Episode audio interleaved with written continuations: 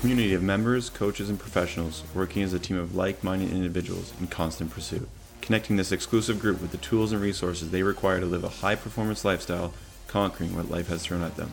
We are Living the Fit Life. Welcome to the Living the Fit Life podcast, episode 63. I'm your host, Chad Mueller, and today I get to sit down and talk nutrition with Kara Kasdorf. Kara, how are you? I'm good. Thanks for having me on the show. Good, thank you. Yes, I know you have had a number of conversations with some of the LP community, more on the endurance side, I guess. And this podcast, I guess our community on the podcast is beyond just the community locally, obviously. But I always love to talk nutrition. We've had a few nutrition topics in the past few years. So super excited to kind of dig deep into the kind of nutrition, what your thoughts are on nutrition, how you feel like it plays a role with our sleep and energy and overall health, and, you know, the four pillars that we keep talking about at the Living the Fit Life podcast. So super excited. Yeah, me too. Awesome. So yeah, I guess let's just jump in. Maybe you can give a little bit of background about yourself, how you got to where you are now, and sort of your passion for nutrition came from. Yeah, for sure. So I am a registered dietitian and sport nutritionist. I'm a co-owner of a company called Blueprint Nutrition. So we're based in Waterloo, but we do work with athletes and clients across Canada. I've been a dietitian for a number of years. I think it's something like 16 years now. So it's been a while. But I guess my interest in nutrition first came from, I was a high school athlete, very interested in, I was a runner, so very interested kind of in endurance sports, and just really noticing that connection between nutrition and how we perform and how we feel. And that was always something that was very apparent and interesting to me.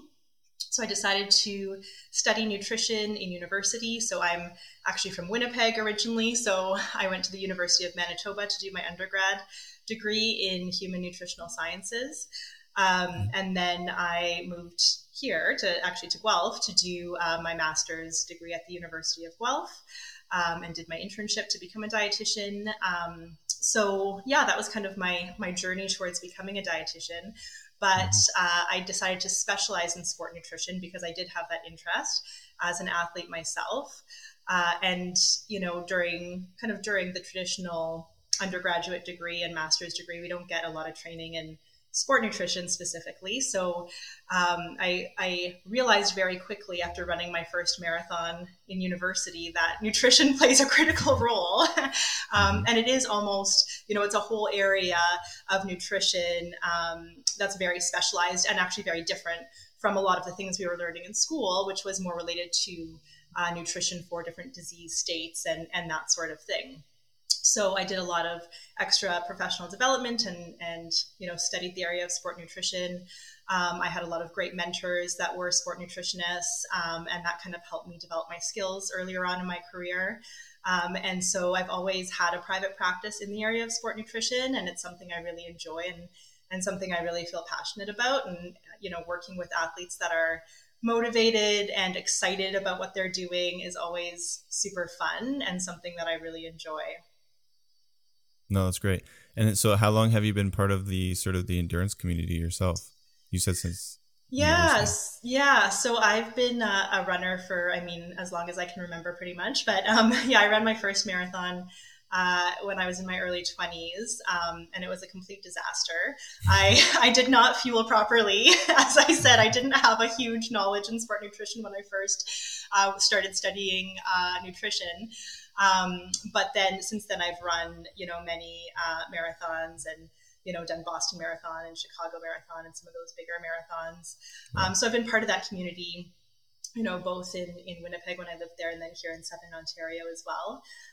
So it's been great to be, to be an athlete myself. So kind of understanding from that personal standpoint, what it can take to do all the training and kind of the toll it takes on the body, but then also professionally kind of understanding the science behind it and, kind of what the recommendations are and how to kind of fuse those two together, because we know, you know, sometimes what we should be doing is one thing, but then actually implementing it is a completely different thing, right? So sure. It's good to kind of understand kind of that practical application of the guidelines. Yeah, no, that's great. And like, would you say that there's a big difference between endurance athletes in sports nutrition versus like a professional hockey player and how they approach sports nutrition? Yeah. Or any other sort of high level sport? Yeah, there are definitely differences. And so in my practice, I do work with a lot of endurance athletes just because nutrition is such a huge piece of what we do. But I do also work with other sports as well. So, you know, you mentioned hockey. So I work with a lot of like OHL players. I've worked with an NHL player as well. And so in terms of what we do with the sport nutrition is going to be different, right? Depending on the goals. And so even for, you know, some of the kind of corporate athletes, that's going to look different than an endurance athlete, because we're using different fuel systems. We're maybe have different goals in terms of, you know, increasing muscle mass or increasing strength or speed or, you know, whatever that might be.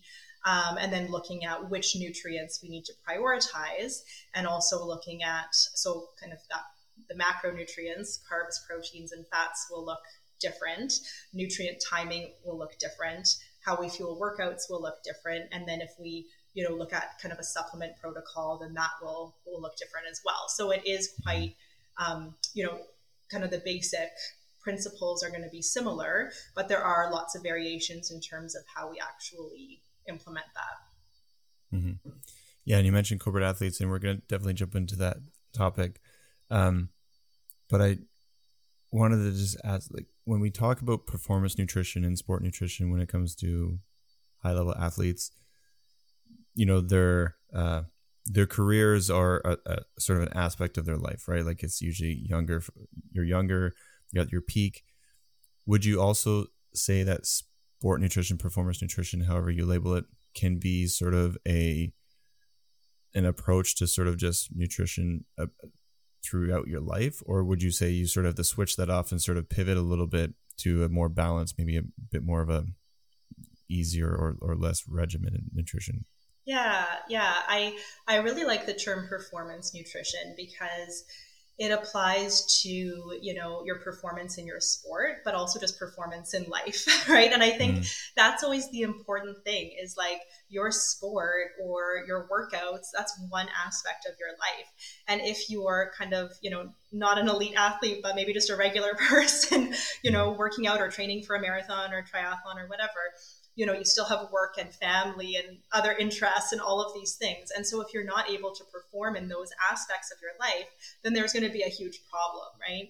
And so, I think, you know, nutrition will look different for someone who's like, you know, an elite athlete. Like when I was working with the NHL player, getting ready for training camp, like obviously, like there's a lot riding on that, right? Like that's their career, versus someone who is going to the gym 4 or 5 days a week. That's going to look completely different. But in both cases, you know, the approach to fueling, I think, is actually similar, because I think it's, you know, we want to have something, we want to have a nutrition plan that's realistic and sustainable, and that doesn't feel like you're always going on a diet and off a diet, right? You want it to be part of your life, and you want it to work with your life. So whether that's you're a high level elite athlete, or whether you're, you know, kind of just going to the gym, not just going to the gym, but you're going to the gym several times a week and doing your thing, you need to find strategies to make your nutrition plan work for your life. Otherwise, it's not going to work in the long term. No, it makes sense. That makes sense. And yeah, like, so obviously we want to talk about sort of what we label as the corporate athlete or the weekend warrior, you know, working out 3 to 5 times a week for about an hour a day. You know, they're living a fairly active lifestyle. They're trying to balance fitness and nutrition and work and families and activities and all this sort of stuff. But like, it is one of the things we talk about a lot, and we hear about with community, I think just in society, you know, it's a struggle to balance all those things, especially as we, for some reason, keep getting busier and busier. And oftentimes nutrition is the hot topic that sort of takes a big hit, right? Yeah. And so I think that's one of the areas that it would be really interesting to get your take on. And so maybe right off the bat, like, what is sort of one of the biggest mistakes or sort of challenges that you see sort of most people making with their nutrition in that context? I mean, I think it's a couple of things. You know, I think for most people, especially people that are health conscious, that go to the gym several times a week, that are working out, that kind of live that active lifestyle, they know what they're supposed to be doing, right? Like, we all have a sense of like, okay, I know I'm supposed to eat more vegetables and fruit and fiber and protein and all of that good stuff. But the implementation of it can be challenging. And I think a lot of people get stuck in kind of that all or nothing thinking, where it's like, I'm going to, you know, eat really clean for starting on Monday, and, you know, be 100% and do like 3 hours of meal prep on Sunday and like get ready for the week. And then it's just not sustainable and kind of falls apart. And then it's like the weekend is like this free for all, right? Because you're like, just like, you know, tired and like happy you made it to the weekend. And it's like, okay, I get to like order food and have wine. And it's just like, so it's that inconsistency, right? And that thinking, you know, it's great when you're in the all mentality where it's like you're all in and going 100%, but it's not sustainable. And so that inconsistency throughout the week and the month will lead to just not making any progress on your goals. Because if you're doing something 100%, you know, 4 days of the week, and then you're not doing it at all 3 days of the week, that's actually a big chunk of the week that you're not doing anything, right? So we really have to look at what's going to be consistent, what's that gray area, right? Where it's like, it's in between all or nothing, because that's where most of our life will actually happen. So what can we do, you know, in terms of like meal prep, right? Like, so what are little 5 minute, 10 minute things that we can do that will set us up for success during the week, right? What can we do, you know, whether it's even just like cutting up some veggies in 10 minutes and putting them at eye level in the fridge, right? Like simple stuff that will like set you up for success. And that's really what we're looking at, is those strategies. So I would say the biggest mistake that people make is just the black and white thinking around it. And, you know, we'll get into kind of some of the other things around carbs and protein and stuff like that. But I think that mindset is the first thing that's, you know, going to be a huge challenge to any kind of success.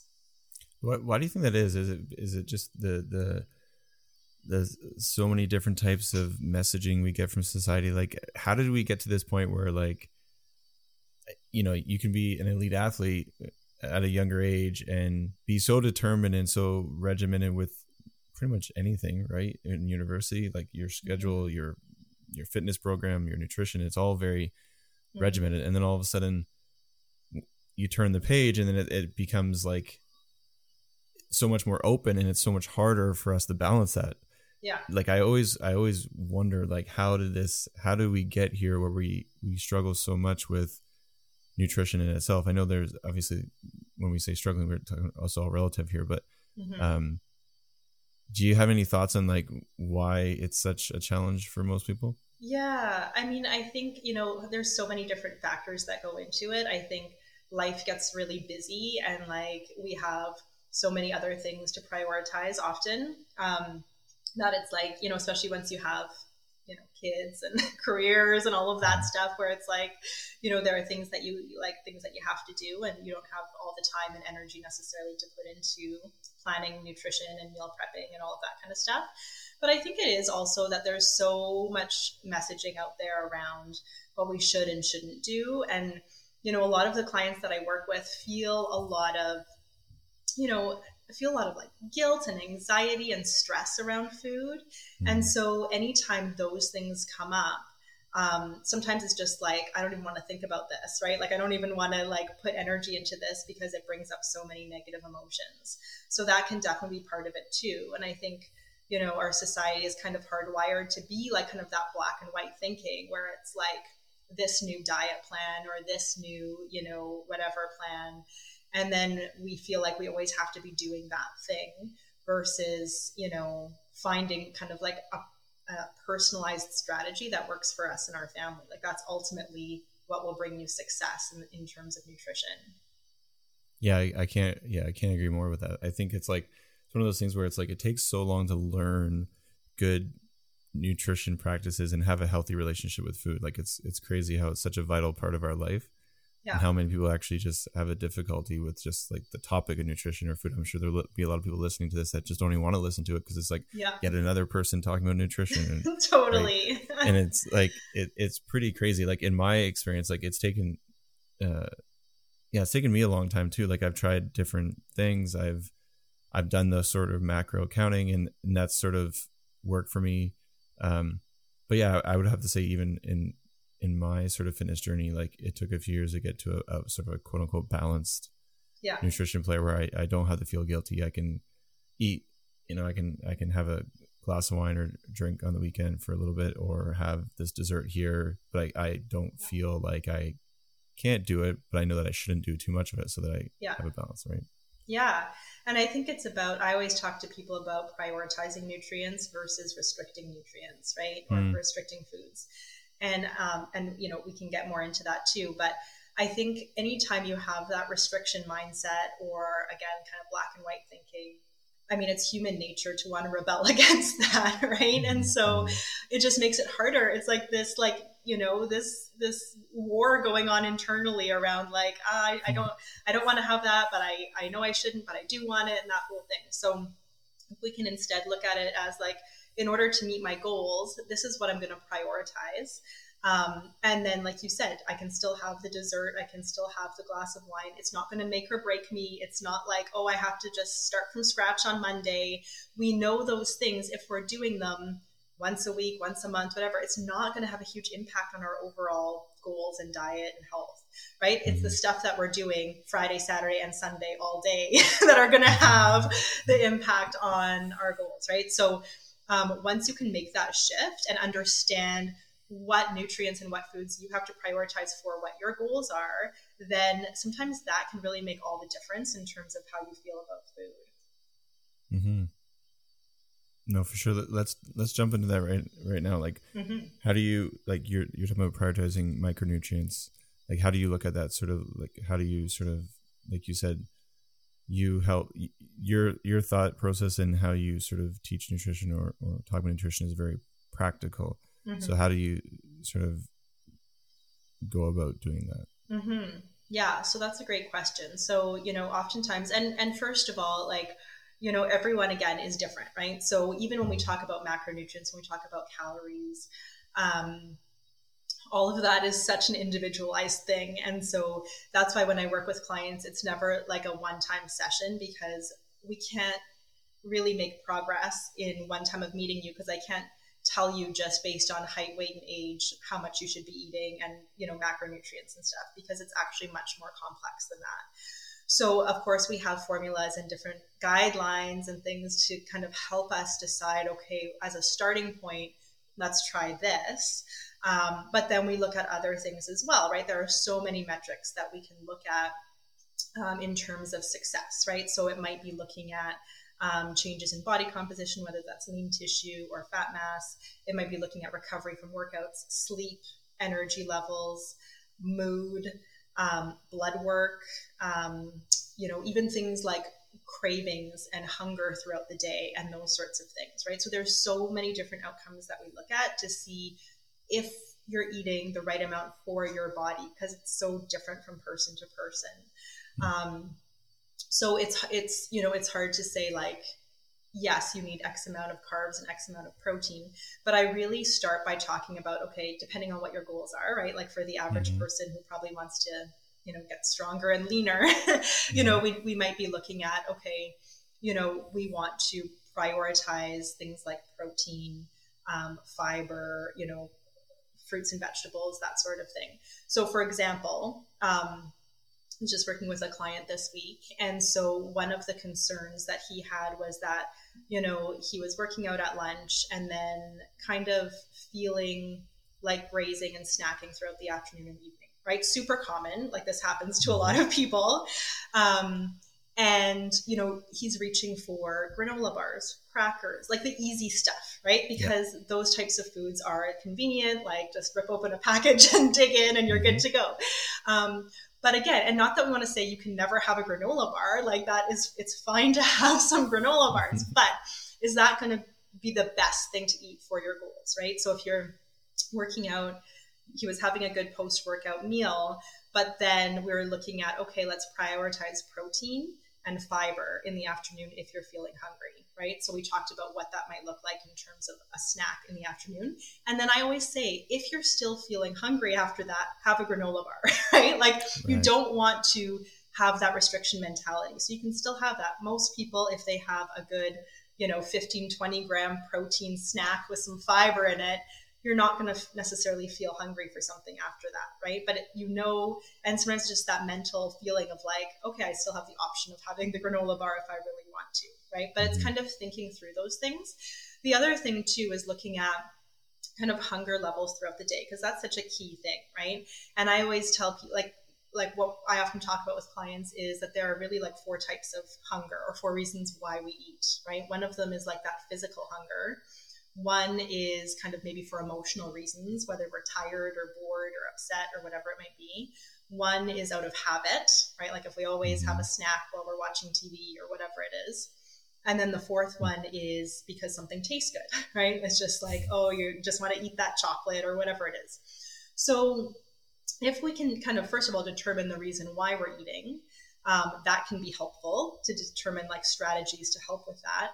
But then also looking at hunger, like if we truly have a physiological hunger or craving, that can be a clue that maybe we're not eating enough earlier on in the day, right? So if someone tells me, I always feel like grazing throughout the afternoon or in the evening, or I have cravings for food in the evening, that to me is actually more of a, let's figure out the physiological piece of that before we talk about like strategies for cravings, right? Because it could just be a matter of eating more at the beginning of the day, and you start to feel satisfied later on in the day, and you've kind of solved that problem, right? But I find a lot of times people are kind of scared to eat more during the day because they think they'll just end up eating all day long and still have that big snack in the evening, and they're worried about things like weight gain.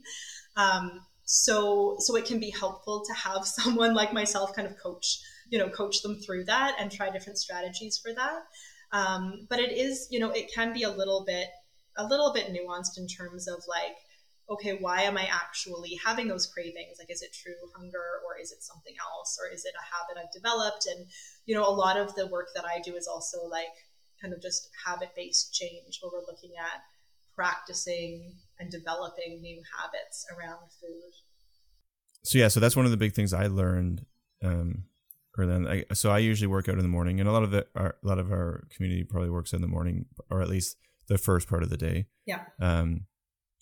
And even like today is a good example. Like today I worked out at 5 a.m., which isn't always the case. I work out that early, but come 11 o'clock, I was really, really hungry, and I didn't think I ate enough at breakfast. And so I, as soon as I know that I'm a little bit hungry later in the day, I'm like, oh shoot, I didn't eat enough this morning. So, you know, keep an eye on that for tomorrow. Make sure that I'm, you know, getting a bit more around the workout. 'Cause I definitely feel that for sure, being sort of an ectomorph and a really tall person and fairly lean. Yeah. I sort of undereat, I guess, in most cases, 'cause I probably burn a lot. I got a high metabolism. Yeah. And, so I noticed right away when in the afternoon I'm feeling hungry. And I'm like, shoot, I did not eat enough this morning. Yeah, totally. And that can be, and that's great to like, you know, like reflect on that and then make that change, right? Like that's what nutrition is it's, I think sometimes people feel maybe guilty or feel like, oh, I'm hungry. Like I should just ignore that. Like I don't want to overeat. But if you can actually use that as data, right? And okay, I'm hungry. So what does that mean? Like hunger is a sign that your body is giving you that you need more calories. Like that's what hunger is. So if you keep ignoring that, you're actually ignoring your body's cue, and that in turn will have a cascade of effects in terms of metabolism slowing down, digestion slowing down, hormone production slowing down. So ignoring that, especially long term, is going to be really detrimental to anything you're trying to achieve. So instead of feeling like, oh, I have to ignore this hunger because I just had breakfast, you know, thinking, okay, why am I hungry? Like maybe I didn't eat enough this morning, you know, tomorrow I'm going to eat more and see if I feel less hungry in the morning or less hungry at lunch. So yeah, I think that's a great point. Like that is a huge kind of feedback mechanism that our body gives us. And if we ignore that, that's where a lot of problems can come from. Mm-hmm, mm-hmm.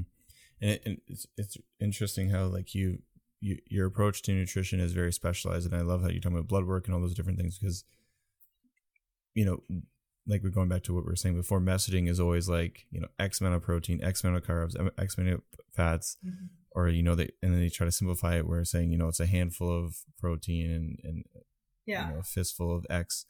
And I imagine that works sort of to a general population, yeah. but I do think when we talk about sort of a corporate athlete that's been consistently joining or consistently going to the gym, maybe there's frustrations because they're not seeing the results, but they're, you know, they love the gym. That's their 1 hour a day where they can, you know, get their workout in, sweat, get strong.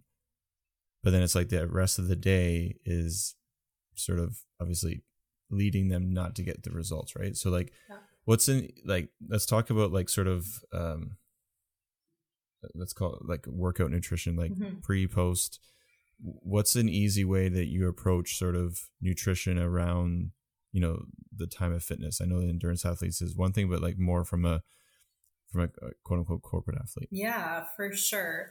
So I think that's a great question, because I think a lot of times the athletes that are going to the gym hour a day, 3, 4, 5 times a week, they don't necessarily think of themselves as athletes sometimes, right? Like they're like, well, I go to the gym, but I, you know, like I'll often get that, like someone will, you know, want to work with me and say, but I'm not a real athlete. And to me, it's like, well, you're moving your body intentionally and you are working right. out. Like to me, that is an athlete. So you want to fuel your body. You're probably above the majority of the population. Exactly. Exactly. So you want to fuel your body like an athlete, like change that mentality, right? Like what do you want to get out mm-hmm. of your body? Fuel your body for the work that it's doing. That is so, so important. And so yes, it will look different than the endurance athlete who's on their bike for 3 hours and then running for an hour. Right? Like that's going to look different, but doesn't mean that we just ignore it altogether. Right. And so a lot of kind of the more recreational athletes that I work with, they might get up early, do their workout before work because that's the only time they have and they enjoy that morning workout, but they may not eat anything before the workout. Right. And like fasted workouts are a thing. They're a specific strategy that some athletes use in training for certain muscle adaptations, but it's not something that is generally a good idea. Right. And especially for women. So women their hormones can really take a big hit from doing fasted workouts. And so I usually recommend, you know, as a first thing, like let's get something in before your workout. And it just helps to kind of balance out those stress hormones first thing in the morning, because when you work out, especially like a high intensity or heavy lifting, like that is stress to the body, right? And so when we wake up in the morning, our body is already kind of in that, like, you know, high stress, like some of those stress hormones are a little bit higher. So we want to give our body a little bit of something so that we're not just like piling more and more stress on it, right? Like that's, mm-hmm. So having a small snack before a workout can be helpful, and it can actually help okay. with increasing lean tissue as well. So it can be, you know, it can be something really small, like a piece of fruit or something like that. It can be like some branched chain amino acids. Those can be helpful if you're doing like a fasted workout, to have those before or during the workout. So it doesn't have to be anything big, but it does have to be something, especially for female athletes, because oftentimes that's where we start to see shifts in hormones, which can then kind of translate into changes in metabolism, increased cravings, you know, appetite is not being regulated, all of those sorts of things. So that would be kind of pre-workout, and then post-workout, you know, same thing. And for pre-workout, to keep it simple, do you care so much as like if it's mainly fats, proteins, or carbs? Or? So I would say, I mean, Ideally, kind of, you want to think about it as like a little bit of, ideally you want a little bit of carb and a little bit of protein. But again, something is better than nothing, right? Because I know if you're working out at 5 a.m, you probably don't feel like having something big, right? Like you're not getting up at 4 a.m. to like have your pre-workout meal, and you don't need to, right? So that's where having something like, you know, a little bit of protein powder mixed in with some water and a banana, you know, could be a great, just like kind of quick thing before you have your, do your workout in the morning. Sometimes liquid is easier to tolerate than solid if you're about to do a more like high intensity type of workout. So that's why something like, you know, a mix, like a protein powder, or it doesn't have to be a full scoop. It can be half a scoop mixed in with some liquid can be helpful. Okay. And would you suggest, if you were working out for an hour, whether it was a high intensity workout or a CrossFit workout or a strength workout for the corporate athlete, would you recommend any sort of intra workout fuel? So not necessarily. So, you know, water is fine for an hour workout. If you are like, let's say again, like if you're doing like more of a fasted workout, if you don't have time to grab anything beforehand, then adding some BCAAs to your water could be a helpful thing to add in there for to have during the workout. So that would be one thing that could potentially be helpful. Okay. Okay. Gotcha. Gotcha. And it's funny how you're saying fasted workout, because I feel like most people probably aren't even looking at like they're actually literally wanting to do fasted workouts. I feel like it's more like a convenient thing where they just wake up, go to the gym. Totally. And they're like, oh, I'm not doing a fasted workout. I'm just working out. Exactly. And that's the thing, right? It's like, again, like if you're more of a recreational athlete, you're like, well, what's the big deal? I'm waking up and going to do my workout. Like it's not a big deal, but you have to give your body what it needs, right? And if you're doing that 3 to 5 times a week, like that can start to have some serious impacts on body composition and metabolism and all of those sorts of things. So if you do, like some people find they can't eat, like they just can't, they don't feel hungry or they don't want to eat something before workout. So start small, right? Start with something like I said, maybe liquid or something really small, and just get your body used to it, but it will make a big difference. It does. No, for sure. For sure. And I know that there's a lot of conversations about, like high glycemic, like sugar based or some sort of, you know, a lot of the recovery drinks have some sort of dextrose or glucose or whatever. And I know that endurance athletes have that. When it comes to, you know, like, is it, I don't want to necessarily sponsor the idea, but like that sort of high sugar based sort of snack before or after, is that something that is okay from your eyes? Or does it lead into bad sort of things in the end? Yeah, well, you know, that's a great question. I think it is okay for sure. And I know a lot of the recovery, like some of the recovery blends will have like kind of more of that kind of a glucose type of sugar as well as the protein. I think for the athlete that's working out for an hour 3 to 5 times a week, you don't necessarily have to have that. It's different when with endurance athletes, you know, you're always kind of working to kind of recover those glycogen stores, right? Because glycogen is always being depleted. So glycogen is carbohydrate stores in the liver and muscle. And so that's where you want those high glycemic carbs to kind of like, that's a really quick way to refuel and top up the glycogen stores again for your next workout. Whereas for the athlete that's working out for an hour 3 to 5 times a week, you actually, you know, in that hour, are you depleting your glycogen stores? Maybe, right? But you actually have 24 hours at least until your next workout to get those refueled, right? So it's not as critical to have like high glycemic index right after the workout. But that being said, having some carbohydrate can be helpful because it can help with muscle recovery and just recovery in general. So I think it is, you know, important to have a source of carbohydrate with a good, you know, 30 grams at least of protein, I would say for most people, after the workout to start that muscle recovery. But so I guess to your question, it's not like it has to be the high glycemic stuff. If you have a recovery blend that has, you know, some glucose in it and, or has some form of high glycemic index sugar and has some protein, it's not going to make or break anything. Like, you're not going to get diabetes from that. Right. You know, you could also have some oatmeal with a scoop of protein powder in it. Gotcha. Yeah. Cool. Mm-hmm. And then from a timing perspective, you know, you're working out from 6 a.m. to 7 a.m., finished at 7 a.m.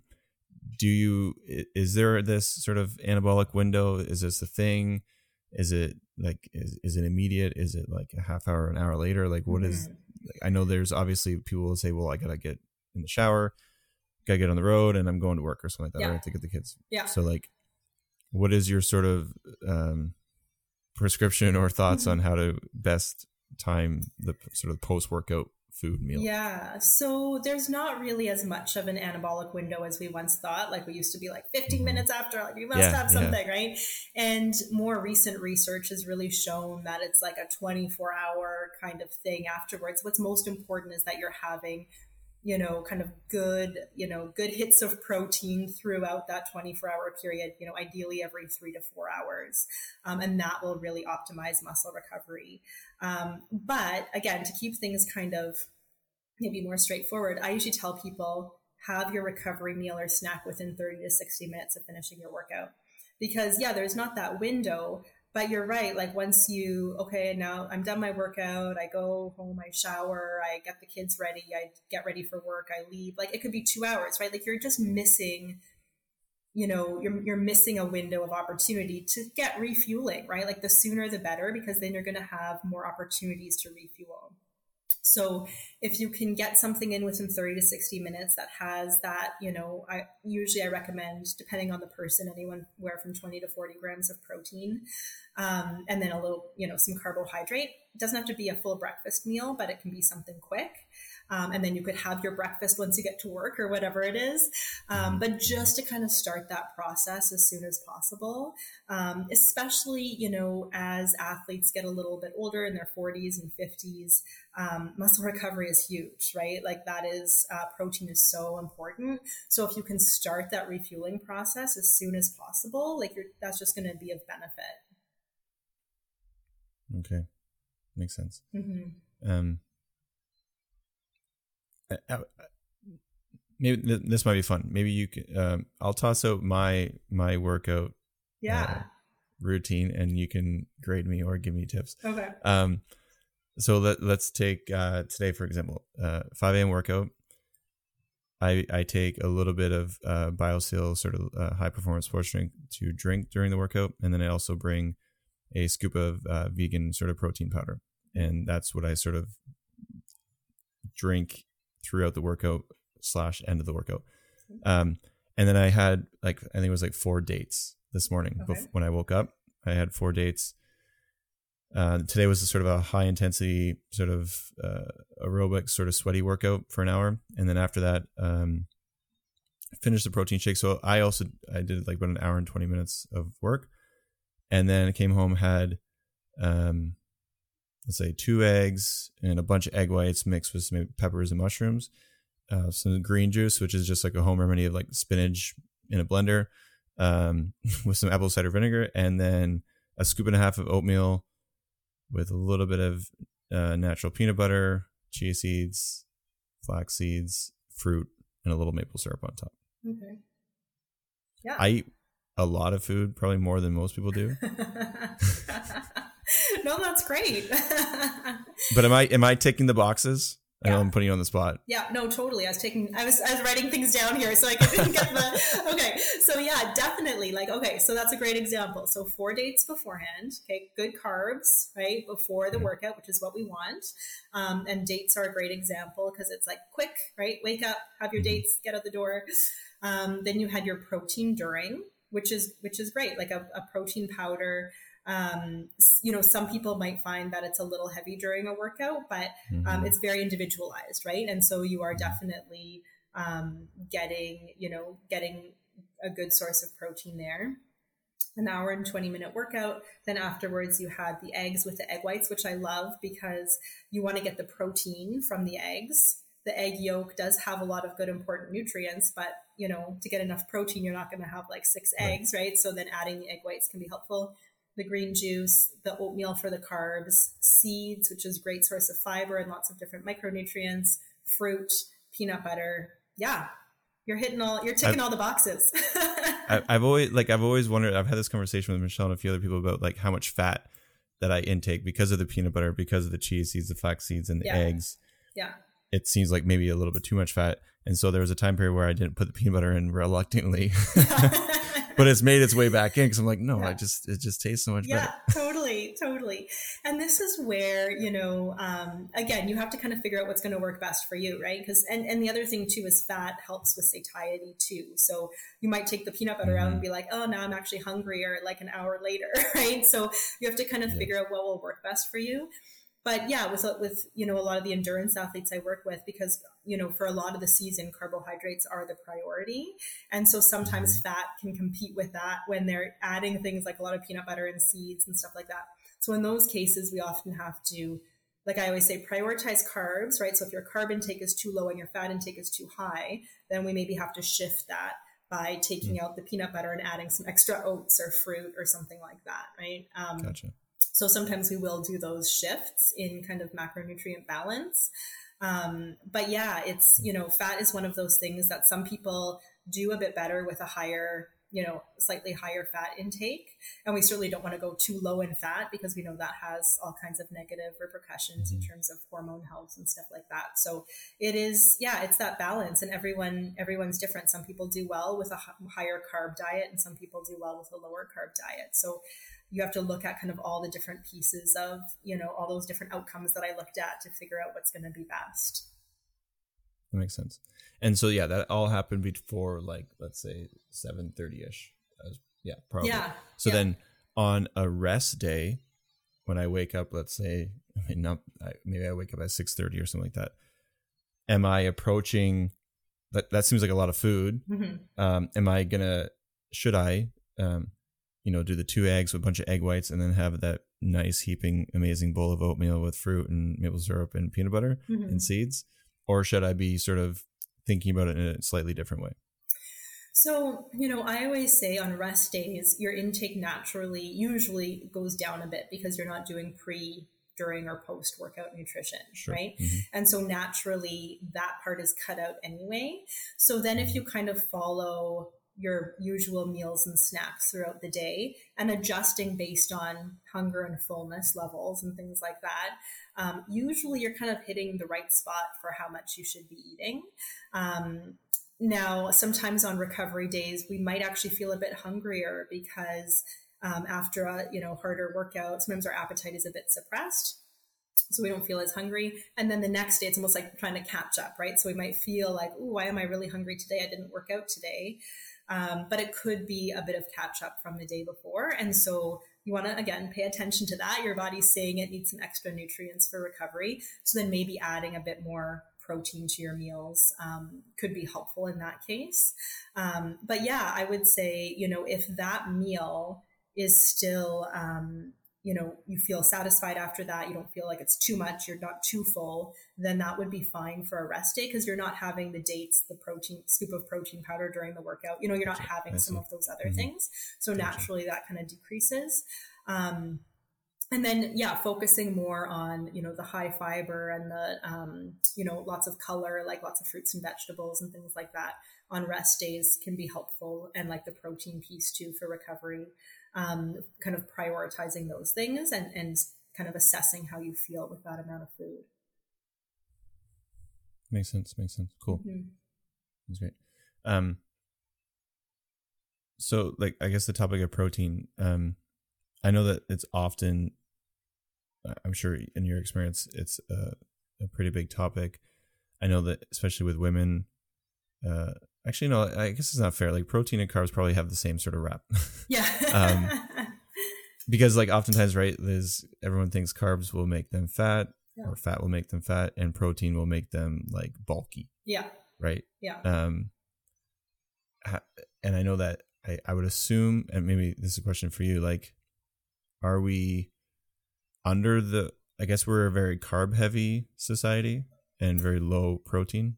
Yeah. I mean, we are and we're not. Like, so with carbs, it's kind of this funny thing. Like, some people are very scared of carbs and want to avoid them at all costs. And then, but then most of, like I mentioned, the granola bar and the cracker example, right? Most of our convenience, like quick foods, are very high carb, refined types of foods. So it's kind of this like love-hate relationship where like, yeah, we do eat a lot of them, but also we don't like them and we try to avoid them. Right. So, so it's finding, and, you know, just like no one nutrient will make you gain weight, right? Like it's looking at the balance and, you know, the excess of everything. So, so it's not fair to say like, oh yeah, carbohydrates will make you gain weight. Like that's just not true. And the same is true with protein. Like if you eat too much protein, you'll gain weight too, right? Like you have to look at like the whole picture of the diet. And so with carbs, yeah, there's this weird relationship with carbs. And then with protein, also kind of like, you know, most people actually eat enough protein, but it kind of depends on their needs, but it's also the distribution of protein throughout the day.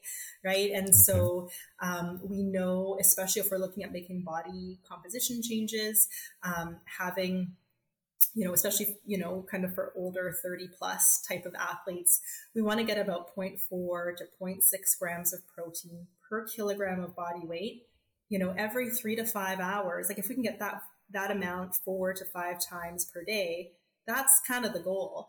Right. And I can't maybe do the math right off the top of my head, but that might be 30 to 40 grams for, you know, depending on your weight, obviously 30 to 40 grams of protein 4 or 5 times a day. So are most people doing that? No, right? Like oftentimes breakfast is very low in protein. Snacks are low in protein. Lunch may be low in protein. Dinner is probably too high in protein, right? So it's this imbalance. So if we can kind of figure out how to balance it out better and get kind of that distribution of protein throughout the day, carbohydrates, figure out how to have a good, healthy relationship with carbohydrates where you know kind of the timing of when to take them, what types of carbohydrates to have, you know, all of those sorts of things. Like carbohydrates, you can almost think of them as like protein sparing, right? If our body has enough carbohydrate to do all of the activities we're doing, then our body's not going to have to kind of go into the protein and the muscle stores and break down muscle for energy. So carbohydrates actually play a really important role. And especially in women, if we're under eating carbohydrates, again, that can have huge implications for hormones and estrogen levels and things like that. So it is actually quite important to get the right amount of carbohydrates. And again, oftentimes people will have this all or nothing where they're like low carb, like I'm not going to eat any carbs, like no carbs with my meals. Right. But then there's this bounce back where it's like all the carbs all the time. Right. It's just like, so it's finding that balance and like, how can I eat enough of the things I need so that I feel good and I'm not having these cravings or these big swings up and down in terms of, you know, hunger levels and things like that. I have so many questions that just came out of that. First question, actually just first thought, like, how do you balance, you know, your macros? Like, I mean, this is all the same question, but protein. So like, I feel like it's fairly common for folks to say like if they have a built-in routine for a snack in the afternoon, it's very difficult for me to get protein. I've tried the Greek yogurt. I've tried the protein shake. I've tried the boiled egg.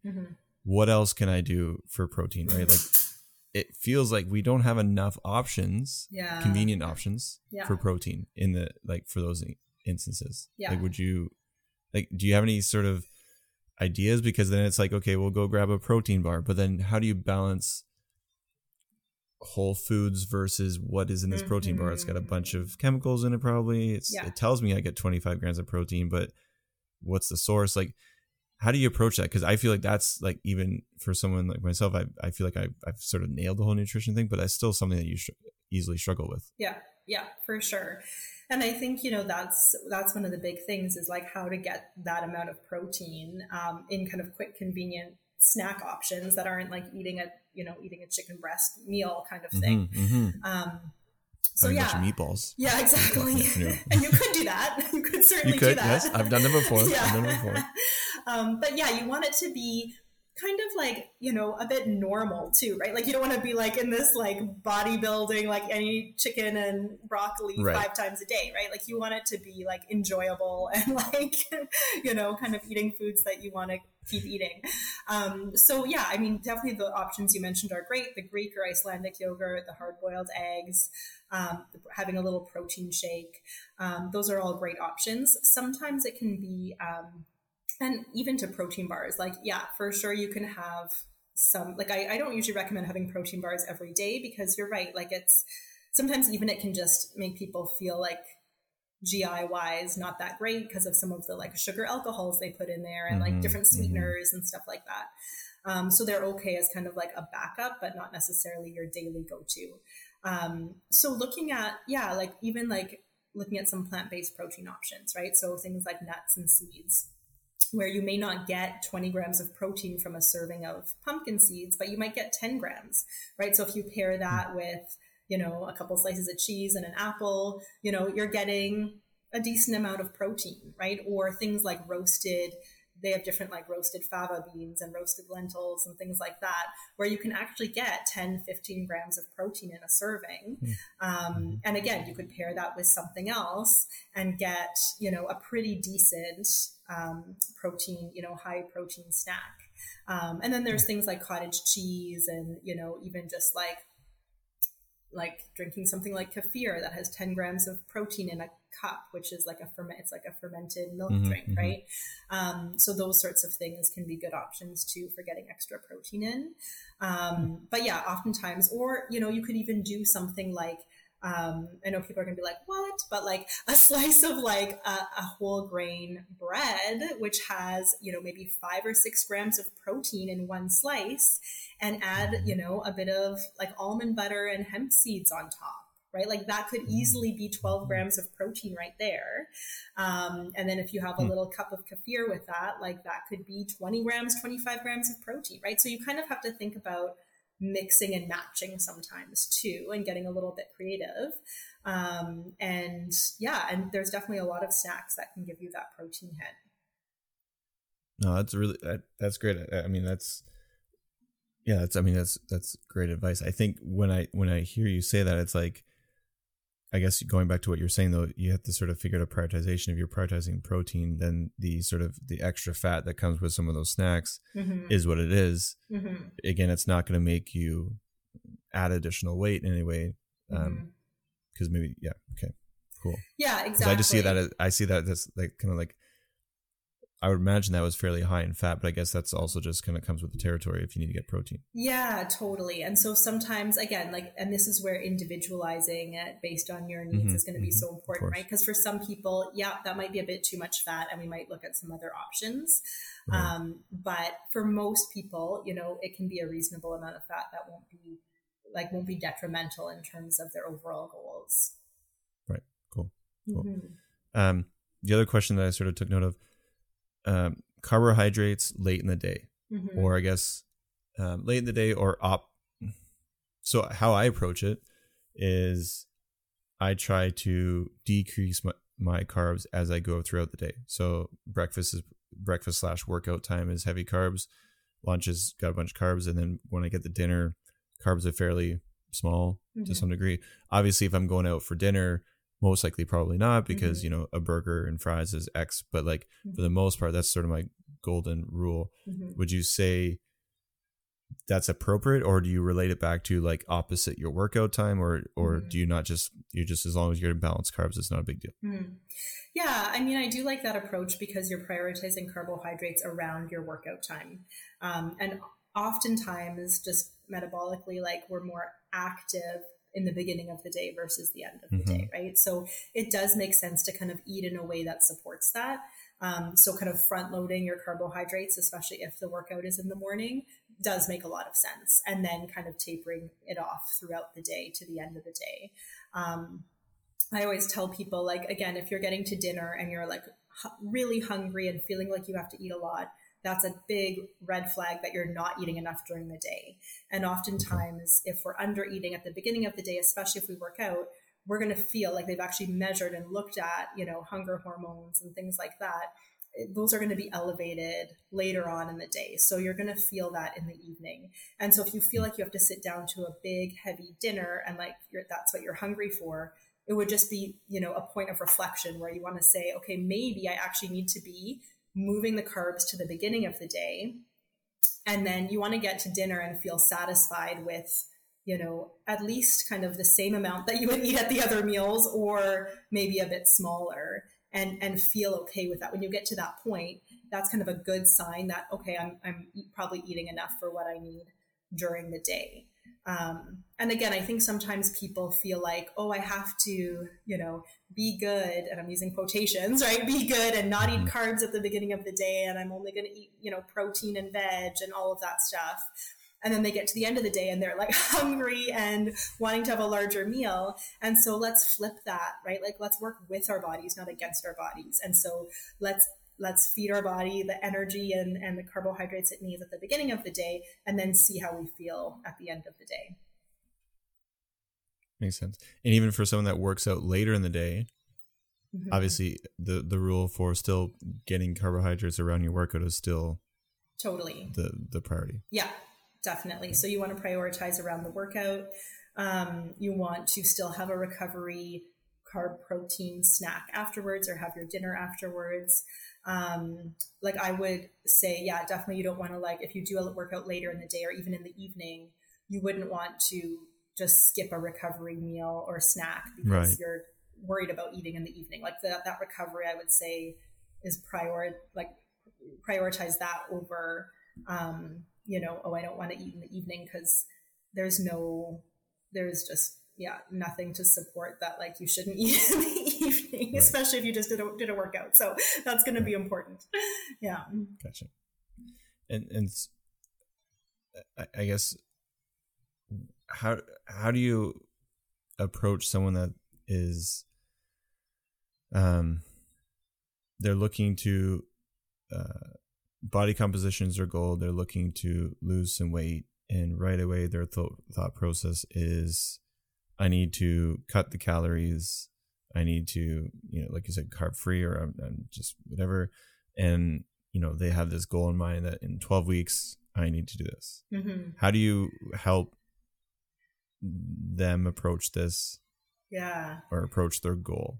So that's a really great question. So when I work with clients, and I'm very upfront about this, right? When we first talk, before we even decide to work together, I always say, you know, weight is something, like weight alone, I think body composition is a better marker of, you know, mm-hmm. making changes and stuff. Weight alone is a difficult thing because there's so many things affecting our weight, right? Whereas body composition, you know, is a little bit more, goes a little bit more in depth in terms of what's happening, right? So, but I always say, you know, obviously there's so many factors playing a role. And so, you know, I want to help people find kind of their best weight or their best body composition for them, right? And that's, again, going to be different for everyone. And it is more of a long-term goal, I would say. Sure, you can see changes in the short term in, you know, 6 weeks, 8 weeks, 12 weeks, that sort of thing. But just like an endurance sport, like it often takes years and like not to discourage people, but like you, like it's something that you work away on. And like, I always say, like, you know, I want you to, like, 6 months down the road, 12 months down the road, look back and say, like, whoa, like I've actually come a really long way, right? Like if we can make those steps and lay that foundation, then that's really where the success lies. So, you know, so I always tell people, like, yes, like, let's make these changes. I want you to, like, first of all, feel good, perform really well, see, you know, achieve your fitness goals. And then changes in body composition are almost like a byproduct of that, right? Because if we're feeling good, we're doing all the things. So when we look at cutting back on calories, that is often the go-to, right? Like, I'm going to cut back on what I'm eating, calories, carbs, and I'm going to see some weight loss. And sure, in the short term, we often do see weight loss as a result of that, right? But of course, you want to look at what kind of weight are you losing, because that's really important, mm-hmm. right? Are you losing muscle? Are you losing fat? Are you losing water? And we also want to look at what is that doing long term, right? Because we know even a few days of a restricted diet can lead to decreases in our basal metabolic rate. So our metabolism starts to slow down because our body is trying to conserve energy. Hormone production starts to decrease. We, often see some reduction in muscle mass. So even though the number on the scale may be shifting, you're also doing damage that can be difficult to reverse, right? So sometimes it's a matter of, and, I'll often see this with people that feel like they're kind of stuck, right? So they're like, I'm working out really hard. I'm watching my diet. Like, why am I not seeing changes? Or maybe they're seeing the opposite changes of what they want. Like, I'm actually gaining fat and losing muscle, right? And it could be that you're actually not eating the right amount for what your body needs. So it started slowing down. And so sometimes, that's where we might look at, okay, nutrient timing and eating enough so that our metabolism can work well. And then, that's where we often start to see things moving a bit better and shifting so that you're building muscle, decreasing body fat. And that's really where, like, once you find that and you can start working on that, then that's where you start to see the progress coming a lot faster. Okay. That makes sense. And so what's a good nutrition tip for someone that wants to build sort of lean muscle mass? I mean, same category sort of, but they're prioritizing, I want to get more muscle, which equals I'm getting stronger. Yeah, totally. So, I mean, the main thing is looking at, obviously protein is huge when we're looking at increasing muscle mass and getting kind of that, those chunks of protein often throughout the day. Having a, there's a lot of research that shows pre-bedtime protein of about 40 grams is really helpful in muscle recovery overnight. So that can be helpful. Is that like, is that specific to a casein protein? So the research has used casein protein, and casein is dairy protein. So I usually recommend, based on what we know from the research, having a, some kind of dairy protein, using that, having that for, so that could be something like a Greek yogurt or Icelandic yogurt or something like that. Doesn't necessarily have to be casein protein powder. But yeah, that can be, that can be an effective strategy. Sleep. I mean, if we don't have, if we don't get enough sleep, then that is like, that's like foundational, right? And so we have to look at all of these different components. And that's true for any changes in terms of body composition and health and stuff like that, is that if, if we're not, if we're putting all this work into nutrition, but not prioritizing sleep, like it's not going to work, right? Like that's number one, if we can prioritize that. So that's a huge piece of it too. It depends what your goal is. Like if it's actual like weight gain in terms of increasing muscle mass, then obviously you want to have that calorie surplus. And you have to do that consistently. So again, it's like, you can't do it 50% of the time and expect to see, the results you want. You have to do it, 80, 90, 95% of the time. So you have to find a way that works.